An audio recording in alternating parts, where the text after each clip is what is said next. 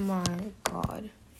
I literally just got into a huge kind of argument with my sister and I'm so angry about it. Like how can someone act that delusional?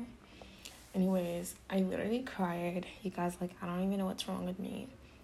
Think with me, at least like even when I do all these things, like I'm always very self conscious.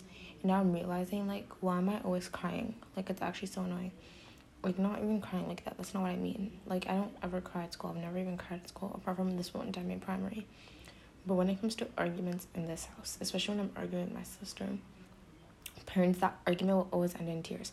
Yeah, if I'm arguing with my friends at school, I just get angry, like angry, angry, but no tear. I don't even feel like showing that type of emotion. But when it's in this house, I just always end up in tears, and it's like how can you provoke me like that? Yet they, they don't even cry. Like my sister, she's not crying. I'm the one who's left to suffer in this misery. And it's like, I don't even have time for this. Like, I have more important things to do. My exams are approaching. I need to be focusing on that. And I have lovely friends and all of them. Like, I don't know. Like, the way she talks to me is so rude. Like, actually aggravates me to another level I've never seen in my life before. You know, siblings, I swear, they show you, like, that you have this level of anger that was like it, you just discover it. You never even know you had that level of anger